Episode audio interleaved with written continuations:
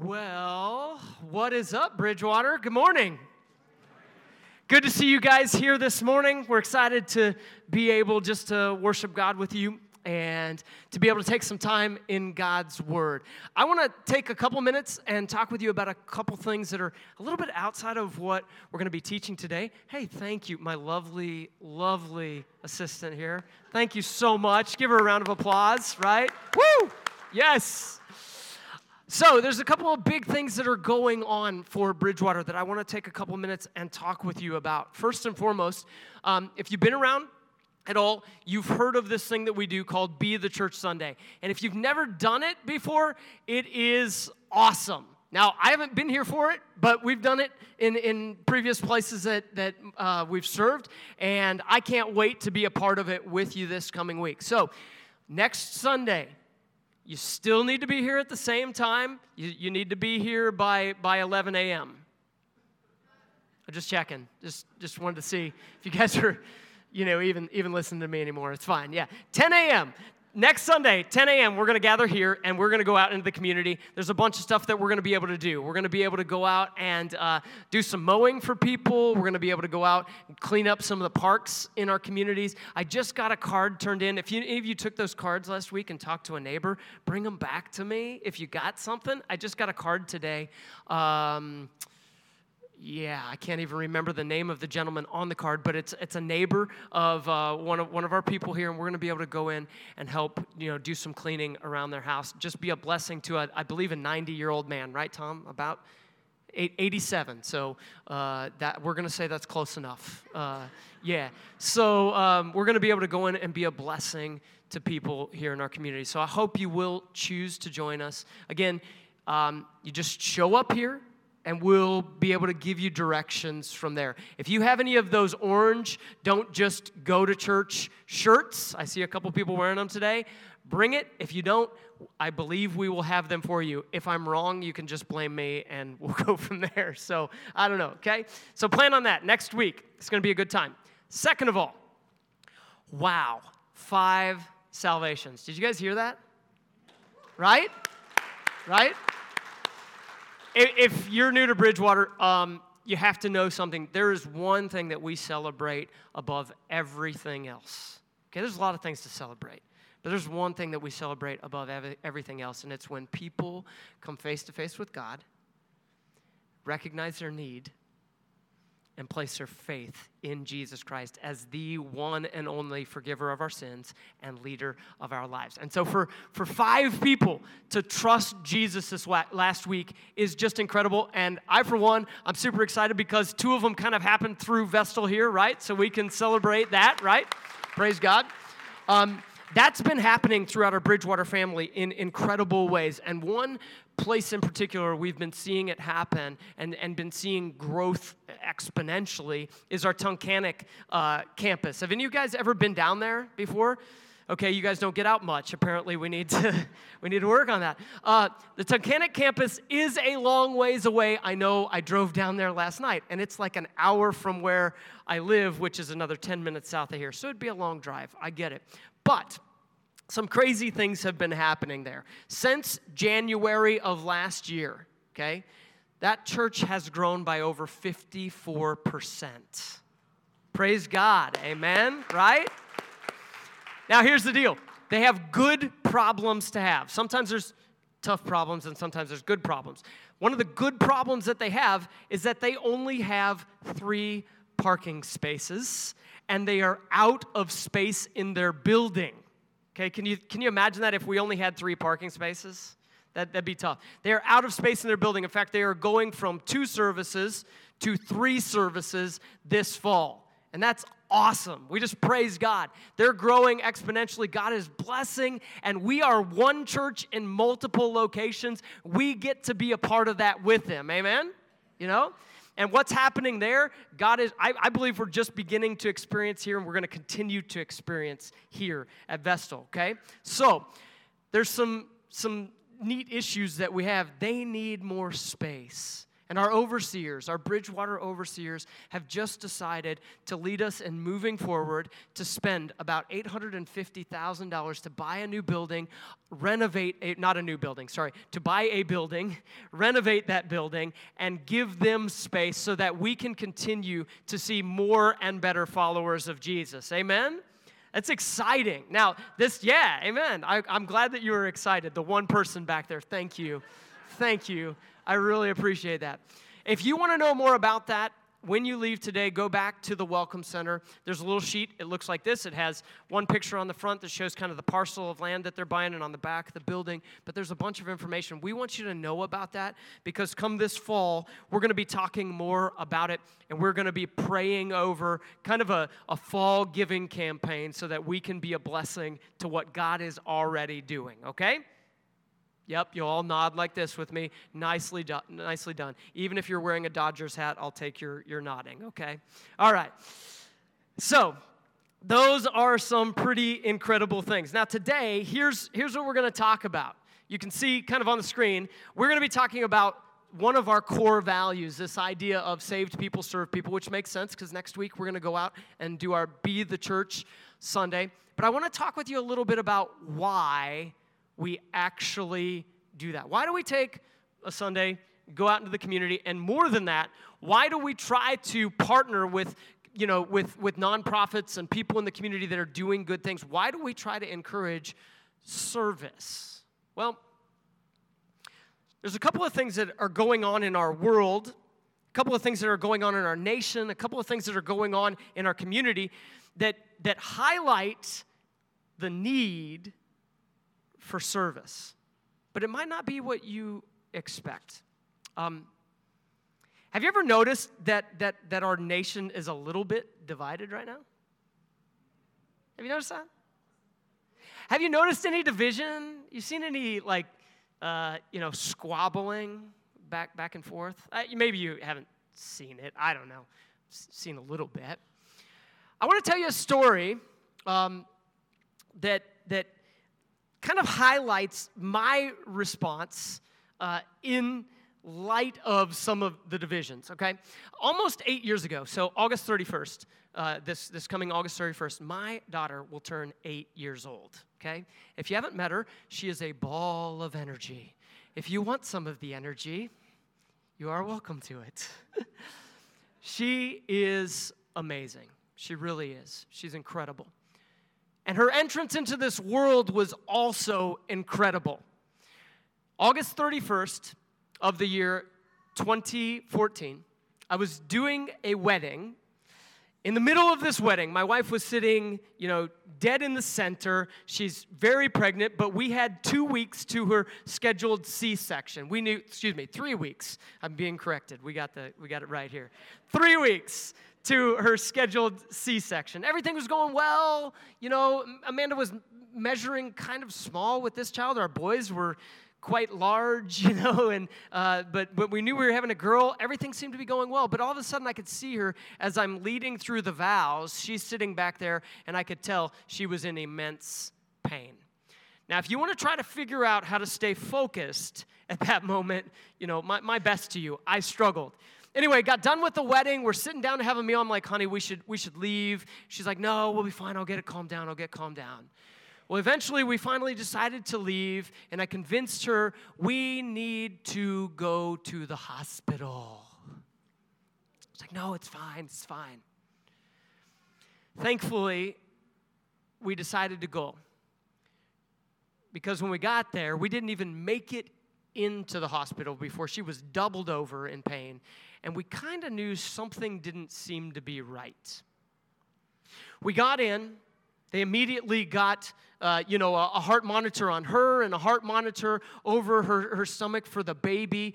And we, I, I'm not kidding you, we weren't in there like three minutes. And they grabbed her. They told me, You're, We're going to get you cleaned up. We're taking your wife. We don't have time to explain. There's no, t- I mean, they did what they call NASCAR. They grabbed her, they ran her in. Something was clearly wrong. Our daughter's heart rate, a baby's heart rate, is usually about 120 in utero or higher.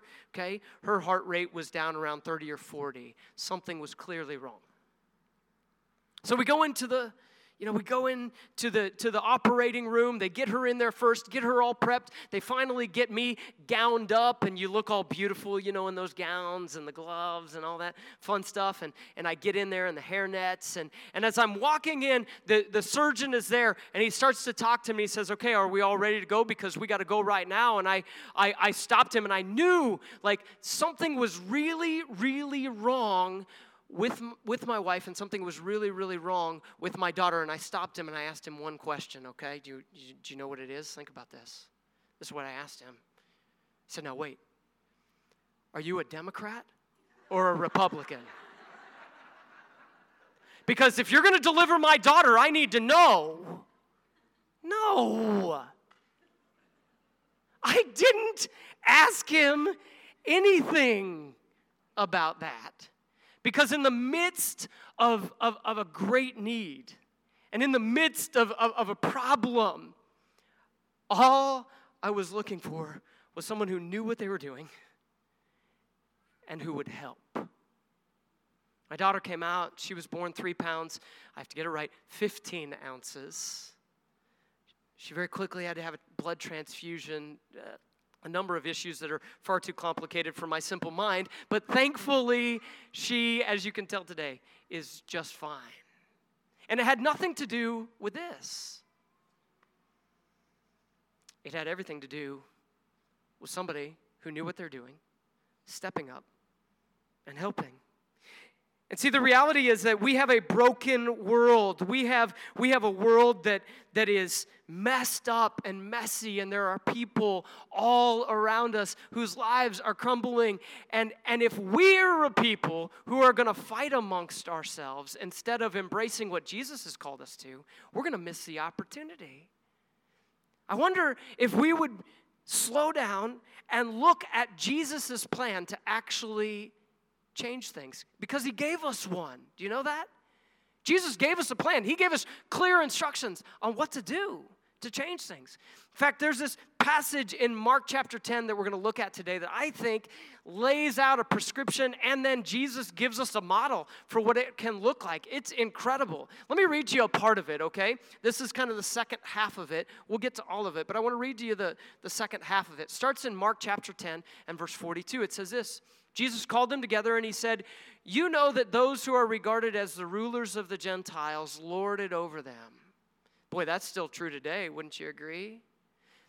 People who are regarded as as powerful and making a, di- a, a, difference. People that we tend to, you know, we, we tend to say, wow, those are influencers. They tend to be people who, who let you know that they have power and authority. Wouldn't you agree?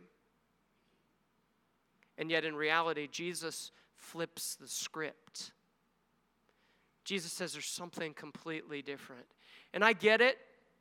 I get it that we live in a world where we want to stand out, we want to be recognized, we want to have power, we want to have authority. And I'm going to be honest with you, I am going to show you how you can have that, but not here, how you can have it in the kingdom of heaven today. Okay? And here's the good news the kingdom of heaven is going to last a whole lot longer than this. So maybe we should choose wisely. Look at what he says. He says, You know that those who are rulers of the Gentiles, they lord it over them, and their officials exercise authority over them. They, they point and they say, This is what should happen, and they make sure, make sure that it happens. And Jesus then flips the script by saying this Not so with you. Instead, whoever wants to become great among you must be your servant. Here's what he says When it comes to the kingdom of God, everything is backwards. It's backwards to this world. It's, it's not run to the front of the line, it's race to the back of the line and get back there and help somebody else get forward. That is the prescription. Verse 44 And whoever wants to be first must be slave of all. And then he gives us the model. Verse 45, he says this For even the Son of Man. And if that term is new to you, like if, if, if, you're new to the Bible or new to church, Son of Man is, is especially in the Gospel of Mark that we're looking at here today. It's Jesus' kind of favorite term for himself. And he uses it, it's not, it's not like those weirdos who like to speak in the third term you know, or in the third, third person. I mean, like, I'm the Aaron or, you know, whatever. No, I'm, Jesus is simply identifying with mankind. Even though he is the king of heaven, he's saying, But I'm also here with you, amongst you. So Jesus is talking about himself, and he says, Even the Son of Man did not come to be served. And if any, anybody ever deserved to show up here and be like, All hail, the king is here, it's Jesus. He said, Nope, that's not what I did. I'm here to serve and to give his life as a ransom for many. Now, that's good news. We'll talk about that idea of ransom here in a little bit. But Jesus lays out for us something very important. In the midst of a divided world and a world that has all kinds of problems, what is the solution? Jesus gives us the solution. Here's, here's what I think he's saying He's saying, Our response to our world has been prescribed for us and it's been modeled for us. The response is to be one of service, the response is to be one of loving as he has loved, serving as he has served. Even if you don't believe me from this Mark passage, I'm going to show you one other passage a little bit later. In the Gospel of John, Jesus says this A new command I give you love one another. But then he follows it up like this As I have loved you, so you must love one another. By this, everyone will know that you are my disciples if you love one another. And keep in mind, one of the people that he said this to was Judas. And one of the people he loved like this was the one who would betray him for 30 pieces of silver. It would result in him going to the cross. And he says, Love. Now I get it. I'm pretty easy to love. of course, it's my wife who would laugh. no, not always. There's plenty of people that it's not easy to love and to serve. But the reality is, Jesus has given us the solution, and here's what it is love others as I have loved you. Serve others as he has served us. So, we're going to back up in the text. I'm going to back up in Mark chapter 10 with you, and I want to walk through it because in this, Jesus models the upside down, backwards, race to the back of the line way to impact the world. And in it, I think he lays out for us two characteristics of people who will have a great impact on the world. And I believe that the people of Bridgewater want to be like this, okay? So if you're taking notes, I'm to walk you through and show you just two simple characteristics. These are things that, that we can model our lives around, these are things that we can make like cornerstones of who we are, okay? So let's see what Jesus has to say, starting all the way back in verse 32. Here's what it says They were on their way up to Jerusalem with Jesus leading the way. And the disciples were astonished, while those who followed were afraid. Now, why in the world is that? Well, here's why. Jesus had just been talking to them about what the kingdom of heaven looks like. He'd just been talking to them and having an interaction with a young man who was known to be very, very wealthy. And he said, How do I get into the kingdom of heaven? And Jesus laid out, you know, some of the Old Testament laws. And he said, Okay, I've done all of those. And Jesus, getting to his heart, he said, Okay, one more thing you lack go and sell everything. Sell everything that you have, give it to the poor, and start to follow me. And he went away very sad. What is Jesus saying? Is Jesus saying we need to be destitute, live in huts, sell everything, not own anything, and give it all away to follow him? Well, not exactly, but what he is saying is that your heart must be completely his, and if something else, including your money, has your heart, eh, let's be honest, you're not really following Jesus. And so people started falling away and they were scared now, as they're coming back across the Jordan River and heading from Jericho into Jerusalem, Jesus spends more time interacting with them and he starts to tell them about what is to come for him and people who would follow him. Look at what it says. So they're on their way and they're afraid. Again, he took the 12 aside and he told them what was going to happen. He takes the 12, the closest to him, and he says, Here's what's about to happen. We're going to go up to Jerusalem. Now, if you could just pause right there for a minute, to the, to the Jewish people, that would have been a good thing. I'm sure they would have been excited. They would have been like, hey, this is great, cool. Now you're going to announce yourself. You're king. You're going to overthrow Rome. This is great. This is awesome. But that's not at all what he said he was going to do. The Son of Man will be delivered over to the chief priests and the teachers of the law. They will be contempt, they will condemn him to death, and they will hand him over to the Gentiles. What? That doesn't sound so good. That doesn't sound like power. That doesn't sound like authority. That doesn't sound like solutions. That doesn't sound like Jesus fixing everything. But the reality is, it's an upside down, backwards, race to the back of the line kind of kingdom. That's what changes things. So he says, It's not going to go the way you thought it was going to go. Things are going to get rough. They're going to hand him over to the Gentiles. In verse 34, they will mock him, they will spit on him, they will flog him, they will kill him. And three days later, he will rise. What is Jesus saying? Jesus is saying, okay, I'm going to show you what it looks like to provide real, tangible solutions in a broken world, and I'm going to show you how you can actually be great in the kingdom of God. Well, here's the first characteristic the greatest sacrifice. Those who are the greatest sacrifice for others. They sacrifice their time, they sacrifice their talent, they sacrifice their treasure, they sacrifice it, they lay it on the line for other people who, A, are in need of help, in need of solutions, in need of even knowing the truth of our good God. Now, I look at our world today, and there's a lot of talk about how we can fix things with authority and laws and rules and all kinds of stuff. And I will tell you, what if we took a different approach and we realized, wait a minute, Jesus doesn't ever really spend much time talking about overthrowing rulers, he spends a whole lot of time talking about changing our hearts. What if we focused on that? What if, what if the people of Bridgewater said, huh?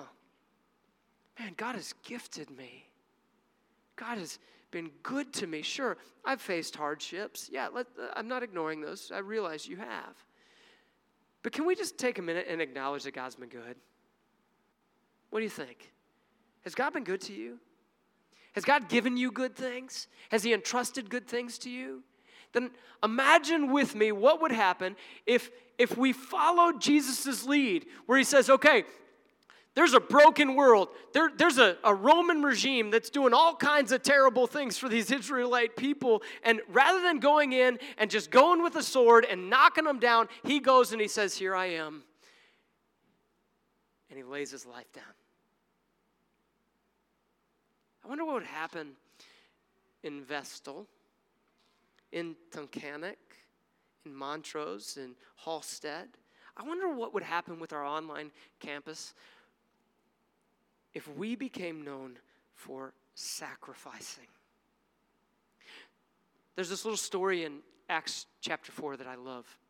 It's, it's just incredible. The early church starts to grow. Things are going like gangbusters, okay? The Holy Spirit came down upon them. 3,000 people got saved on the first day. You can read about this in, in the book of Acts, okay? It's, it's incredible. And then in Acts chapter 3, you know, a couple guys end up in jail and, and they get set free from the jail, and, and people's minds are just blown. It's great. But do you know what the most incredible part of that entire passage for me is it starts in verse 32 and what happens is that the people started sacrificing and giving. In acts chapter 4 verses 32 through 35 the people started sacrificing and giving and there was no one needy amongst them. And all of the watching world was like holy cow. There was no need for welfare. There was no need for, for food pantries Why? Because of this. Sacrificed. I don't know who's in your life right now. I don't know who you could sacrifice for, but I've watched a number of people do this and I have watched the impact. For example, I've watched my parents do this. I watched my parents sacrifice for, for me and my brother, and it's made an impact. My, my parents are right now driving another trailer of, uh, uh of stuff out for me. They've driven three days. I think it's more about their grandchildren than me, but they've sacrificed their time and their money and j- just for us. I watched people in, in our, our ministry in Kansas City. I watched a woman, her name's Jennifer Dickinson. About 12 years ago, she caught a vision for children knowing Jesus, and, and we started rallying together. At, when we first got there, almost 18 years ago, actually, it's been 18 years ago now, when we first got there, there were literally no children in that church. And Jennifer and her husband Mike, and my wife and I, and a couple others, we started praying, we started working, and we got to, we, we, we completely revamped children's ministry. She gave of her time and of her money day in and day out. She was up there all the time. And by the time we left, we at certain times we were seeing over 80 children a week in there and children coming to know Jesus. Why? Because somebody gave up their time and their love and their care and they started watching children and saying, "You know what? That child matters. I'm going to pay attention."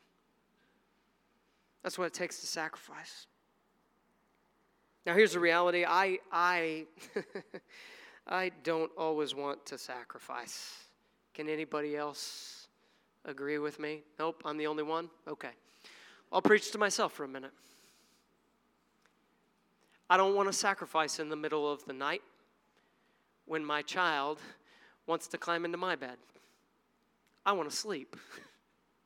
I don't want to sacrifice. You know, we've moved past the, the uh, needing to feed a child in the middle of the night stage, stage. Praise God. We've moved past the, the, the diapers, you know, praise God. But I don't always still, I don't always want to sacrifice for my family. I certainly don't always want to sacrifice in the community. There are times when I want there to be time for me. Do you ever feel that? And I get that and I understand that there's a balance. But I'm learning to ask myself a question, and I want to put it in front of you.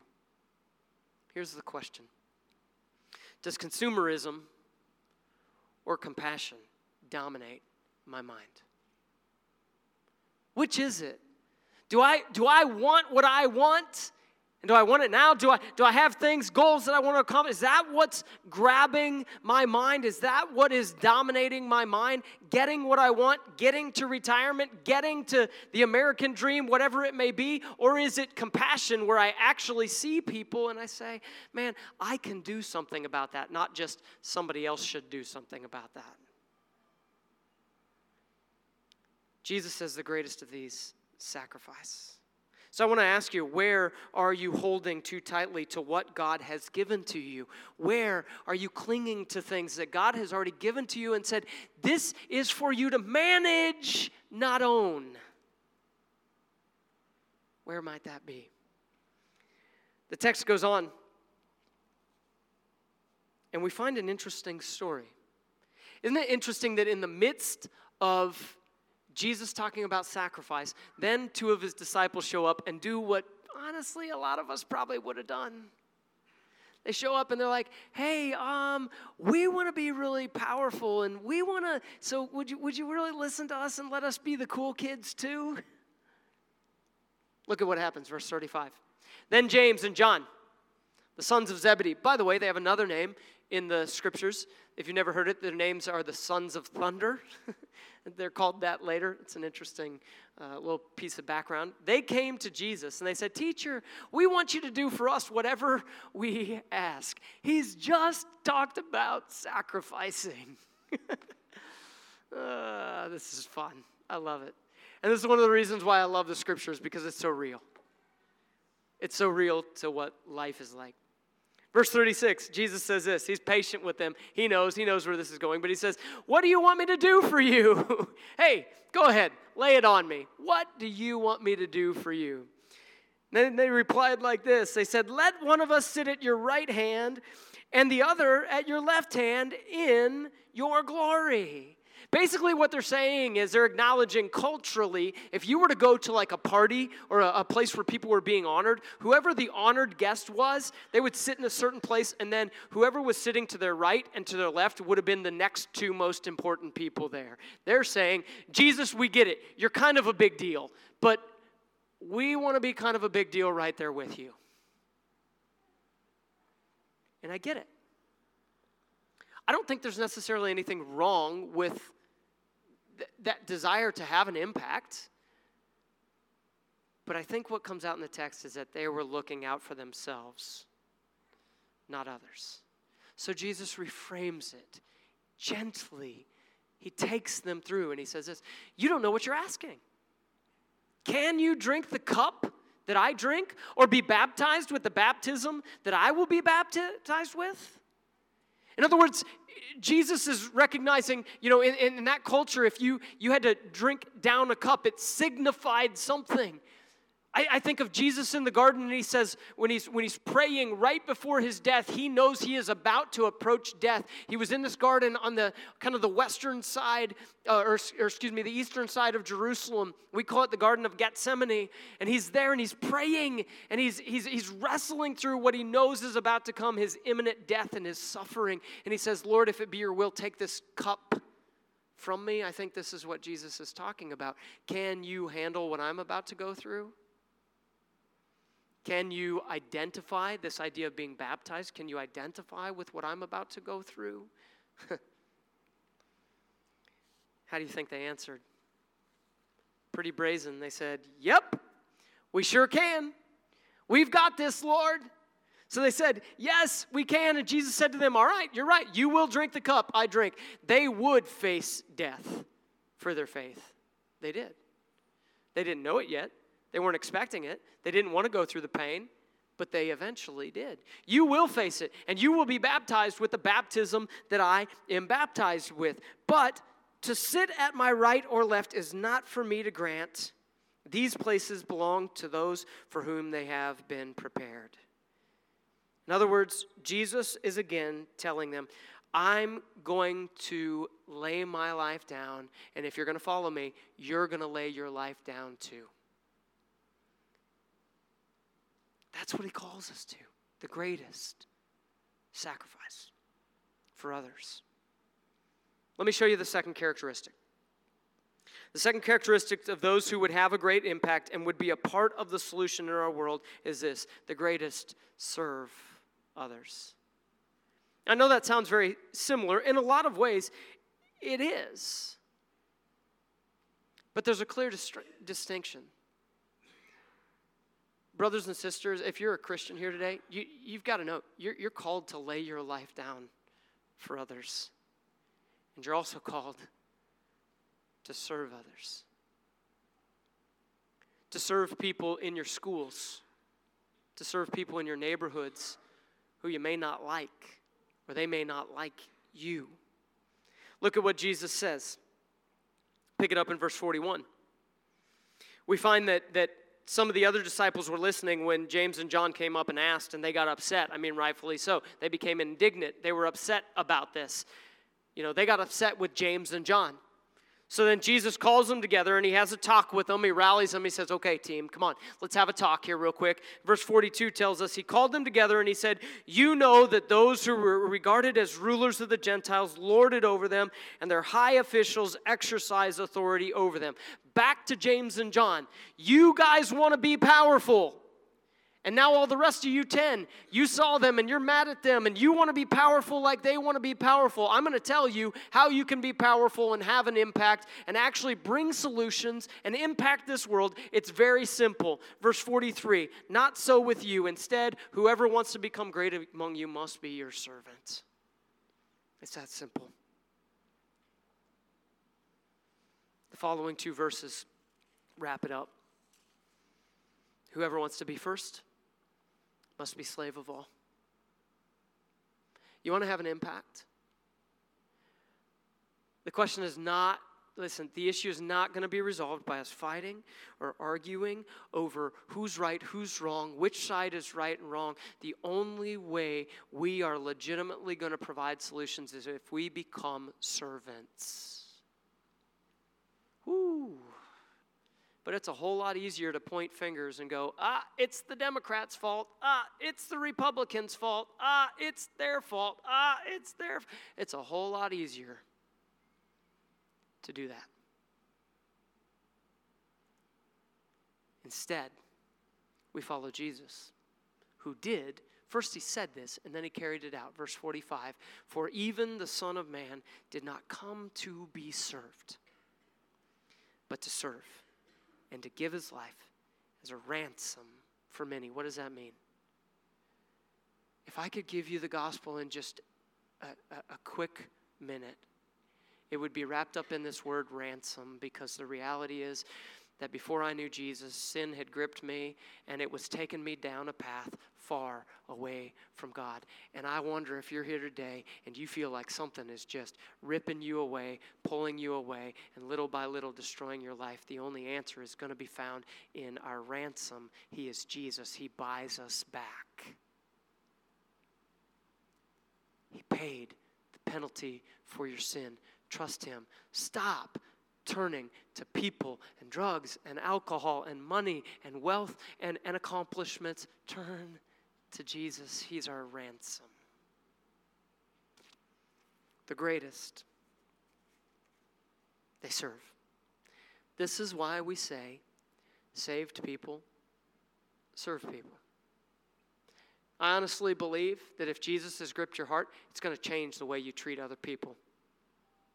If it hasn't changed, if, if Jesus coming in and you putting your faith in Jesus has not changed your approach, even to unlovely people, if it has not changed your approach in your neighborhood, if it has not changed your approach with your wife or your husband, the way that you treat and serve in your home, even those of you teenagers in the room, if it has not changed your approach in your schools or the way you approach your chores or the way you serve in your church, you've got to wrestle with the question Do I know Jesus? Because the Jesus of the scriptures came to serve. So we go and serve over and over and over again, even when, especially when, no one notices. You see, it's a race to the back. It's a race to the back of the line. The world will tell you it's a race to climb and claw the ladder. We even have a term, climb the ladder. And Jesus says, Nope, we're playing chutes and ladders. Get on that chute and go to the back and begin to serve. I told you about that early church in Acts chapter 4. I want to read you those verses and close with this. All the believers were one in heart and mind. No one claimed that any of their possessions was their own, but they shared everything they had. With great power, the apostles continued to testify to the resurrection of Jesus, and God's grace was so powerfully at work in them all that there were no needy persons among them. From time to time, those who owned land or houses sold them. They brought the money from the sales and they put it at the apostles' feet, and it was distributed to anyone who had need. And I'm telling you, the watching world started getting saved in droves because they were different. I want to be a part of a community like that. And it only happens when we sacrifice and when we serve. Now, I asked you a question earlier that I'm trying to teach myself to ask, and I'm going to leave you with a second one. The first question was Does consumerism or compassion dominate your mind? Let me ask you this one Does consumerism or compassion dominate your schedule, your time? We are called to serve. Bridgewater, when we gather next on the 31st, we will be able to be a part of over 2,000 hours of community service, not just to get out of some trouble. well, maybe, maybe some of that, I don't know, but 2,000 hours of impacting our communities. I want to be a part of that. How about you? Let's pray. Father, thank you for your word and the clarity and the guidance in it. Thank you, God, that You've loved us and served us like this. And I confess, God, that I don't, I don't always want to sacrifice like that. I, I, confess that I need to be changed from the inside out. I need to follow your example. Father, I pray that you would begin that good work in me and continue to change me. But I, I pray for us as a community that we would be known here in Vestal, in Tunkhannock, in, in Hallstead, in Montrose, God, in Conklin, that we would be known, known for being servants. That the world might even want to take us for granted and, and, and use us. But God, I believe you will use it. And the watching world will see Jesus through us. I pray in Jesus' name. Amen.